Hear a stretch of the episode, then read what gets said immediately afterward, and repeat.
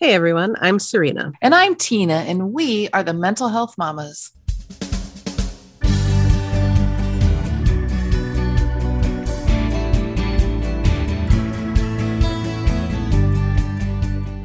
Welcome to No Need to Explain. We are so glad you're here. First, as always, a quick disclaimer. We come to you not as mental health professionals or experts in the field, but rather as parents with lived experience who are on a mission to normalize the conversation around mental health. If you or someone you love is experiencing a mental health crisis, please seek professional support. You'll find a variety of resources in our show notes and on our website, no need to explain podcast.com. Tina and I often talk about the concept of finding your champions, and these are the people who are going to support you and who get you. Right. Our champions are those people who help us through challenging times and have our backs always. So today we've invited a guest to our podcast who is all about finding your village, which in many ways is the same idea as finding your champions. And we are excited to have this conversation with her today. Amanda Gorman is passionate about writing, podcasting, recovery from addiction and trauma, music, racial reconciliation, and birth work. She is a childbirth education mentor and the host of the Finding Your Village podcast. Amanda, welcome to our podcast. Thank you so much for having me. I'm so excited to be here. Okay, so let's start by having you share a bit of your story. Um, you know, perhaps how you've come to be both a childbirth education mentor and a podcaster. Yeah, absolutely. I'd love to share. Thank you.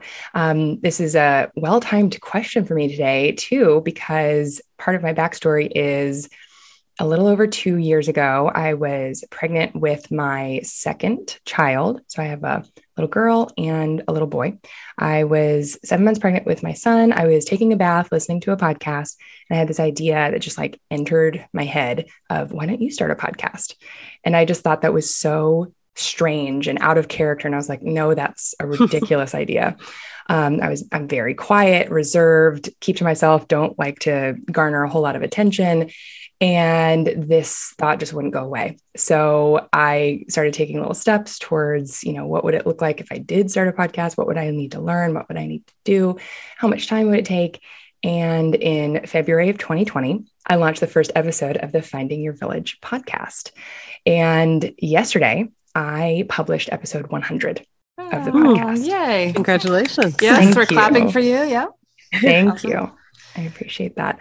So it's um it's very humbling to think that this is where I am and that's where I started. And this podcast has absolutely been part of my recovery journey um, recovery from trauma, from addiction, from um, mental health issues that I've experienced um, during parenting and uh, postpartum. And this podcast is also the reason why I changed careers. I used to work in corporate America. I did that for 10 years in healthcare supply chain. And after I had my second child, I quit um, and stayed home with my kids. And I was then inspired by the podcast episodes that I did to become a childbirth educator. I got certified in an organization called Birthing from Within. And in um, that organization, they actually call them childbirth education mentors because we're not really instructing people on how to give birth. Everybody knows how to give birth intuitively. We instead take the posture of a mentor and walking beside parents that have either never done this before or would like a little bit of support. So that is kind of a, a quick summary of my backstory.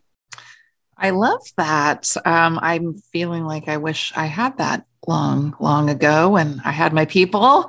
Um, yeah, that's awesome. So you alluded to this just a second ago, and we said it in the introduction. You are passionate about recovery from addiction and trauma. I, am curious if you can talk a little bit more about this. Tell us more and how it's really shaped your life. Yeah, absolutely. So, um, grew up with some adverse childhood events and so mm-hmm. that's how i that's what i'm referring to when i talk about the trauma mm-hmm. and um, and then addiction i am a recovering marijuana addict so i have been sober for a little over 19 months hmm. and um, the pandemic which coincided with the launch of my podcast, um, really brought all of that to a head. And so, um, when I was in college, I started smoking weed, you know, like a lot of people do. It's a lot of people's story. And today it's even more normalized because it's it's been legalized in so many states. Um, but for me, it started out as like kind of that stereotypical college experimentation. But what's different about me than other people that, you know, every once in a while smoke a little a little pot um, is that I am one of the 9% of people who have become addicted to it. So mm. when I smoke weed, I don't just like, you know, hit a joint every once in a while. Um, when I start, I eventually end up smoking from morning till night. Mm. Oh, all the that, time. And that's unusual, right? I mean, you said 9%. That's a pretty yep. small percentage. And mm-hmm. I think mm-hmm. that's a big conversation. Serena and I have been involved with um, substance abuse coalitions in various places we've been. And that you know, I think a lot of people think, oh, it's super addictive. And because that percentage is so low, it's very little of what's considered when we legalize, you know, as we legalize marijuana, right? Yeah. Yeah. Absolutely. And um, in the addiction community, I kind of call marijuana addicts like the redheaded stepchildren of recovery rooms because a, a, lot of people think like you can't get addicted to weed, uh, or they will kind of dismiss it of like, oh, you're just addicted to weed. Like, that's not that big a deal. You can't like overdose and die from it. Um, and it is a big deal to those of us who have been affected by it. And it's um, in recovery rooms, we kind of call it like when you get addicted to weed, you it's like dying by the death of a thousand million kicks of a bunny. Mm.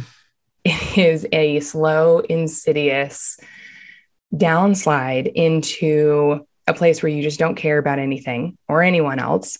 And it um, increases depression if you already are um, are experiencing depression or are more likely to have depressive episodes. So it increases that. Um, and so, from that standpoint, it is very, very serious.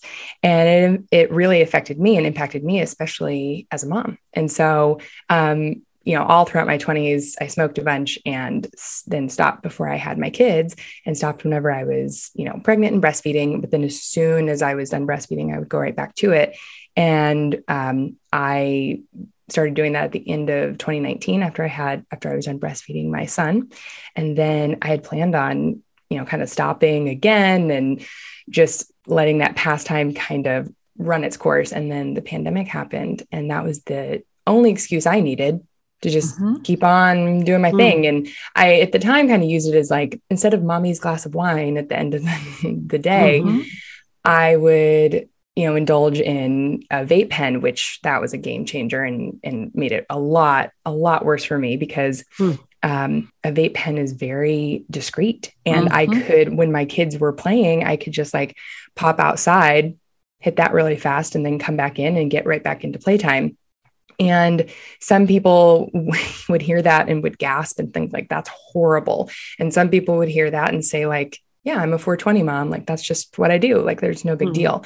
And so when I say that, there's no judgment here on my end. I've forgiven myself for, you know, all of my um, indiscretions and, and character defects, and I'm not judging anyone else. But what I will say is that it did not work for me mm-hmm. and it impacted me as a mom. And I am sad about those times when I wasn't able to just fully be present with my kids and needed a substance to make it throughout the day. And of course, the pandemic was full throttle and it was a scary time. And that mm-hmm. was my crutch. That was my go to crutch that I had been relying on for over a decade. So it makes sense mm-hmm. that that's what I relied on. And I think that a lot of people did as well during the pandemic, and it maybe not with weed, but with alcohol or some other type of substance. Mm-hmm. Um, and so I think that that's a lot of people's story. But for me, it then got to a place that was my lowest low. That was my bottom. And so in the fall of 2020, I was at a point where I was smoking morning to night and I just didn't care about any, anyone, anything except for that.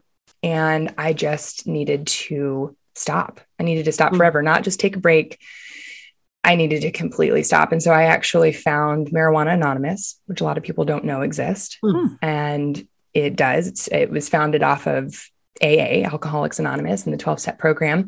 Um, but it's a, a place, it, and I go on Zoom. Um, so we have Zoom meetings, and it's a place where I feel seen, where everybody mm. in the meeting is telling their story that is so similar to mine and they get it and they get me and there's no judgment it's just a mm-hmm. place where we can just talk about you know how hard it is we can kind of support each other and lean on each other and that is how I got sober, in addition to a lot of therapy, um, a lot of therapy, EMDR, couples therapy. I went to residential treatment for three weeks as well while I was getting sober, um, which is another misconception about marijuana. People think like, well, if you're getting sober from marijuana, like it's not like you have to go through withdrawals. There's actually major, major withdrawal symptoms mm.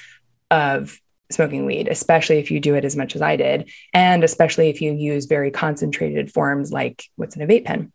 Um, sleeplessness, irritability, mood swings. Some people even uh, experience psychosis either hmm. while using or afterwards. I mean, it, it is very, very serious and it's clinically like established diagnosable. I mean, every single therapist I've ever talked to about it is like, oh, yeah, people have no idea like how serious the withdrawal symptoms can be and how serious an addiction this can be for people that are addicted. Mm-hmm. So I just want to normalize the fact that it seems to me that what I'm hearing you say and what I hear from others is we had a lot of unhealthy coping strategies mm-hmm. that yeah. were really masking other needs that we had, right? So yeah. I don't think it's unusual. I, I talk about self medication in a very normal way, right? People yeah. are not not i mean you're doing all the things right going to therapy getting help with recovery um, i think a lot of times it's just admitting that we are kind of self medicating for other reasons. And okay, pandemic, that's a reason for everyone, right? I mean, seriously. So I just want to normalize that and kind of take away that shame. There is no, yes. you, you know, it, it's, it is, we self medicate whatever food. Um, I was really stressed the other day and I literally just needed something crunchy to hear myself eat. And I know that's an unhealthy coping strategy, right? Um, and it happens. So, yeah. yeah. Yeah, thanks for your vulnerability and sharing all of that. I think it's it's yeah. important for people to hear that it's uh there are many different experiences right and um and it sounds like you found your people mm-hmm, um yes. and so let's dig into this idea of finding your village what do you mean yeah. when you use that phrase and why is it important yeah um when i say that phrase um i mean that we aren't parenting in the proverbial proverbial village that we used to. And that is it's awkward and it's scary and it's hard and it makes things very lonely. And so there are people that you know they don't even have family nearby when they're having little kids and babies. Um, i do have family nearby but you know there's also other needs that family and friends can't provide, like therapy. Mm-hmm. and especially if you are dealing with something you need to recover from. And so I look at the idea of finding your village as finding people to surround yourself with that will support you in whatever you're going through whether it's welcoming your baby um, and you know being someone to help you with the birthing process or the postpartum process or when you're going back to work um, you know there are providers that can be part of your village in addition to family and friends. And I also include with that the concept of finding your own internal resources to include in your village. And that has been something that I didn't know when I sought out to create this podcast. Um, and I found along the way during my own recovery. And I realized that um, having external research external resources of family and friends and providers and books and podcasts, that was very important. But I also needed to resource myself in the form of doing the work of healing and recovery, um, going to therapy, and then having tools in place, right? So we just talked about negative coping mechanisms, and you have to replace that with something. Mm-hmm. Like I couldn't just get rid of smoking weed or, you know, eating desserts. I have to actively find things to replace that with and then make it a practice to use those things when i'm emotionally dysregulated mm. and so when i you know teach childbirth classes um, and talk to parents i always talk about those all of those aspects of finding external resources in family and friends in providers in resources that you can kind of consume like podcasts video books and your internal resources. So, like, write cheat sheets for yourself. What are those go to things? What do I like to do that, you know, fill me up, bring me joy, um, bring me bliss in my life? And what can I do when I'm feeling dysregulated? What are the tools that I have in my tool belt?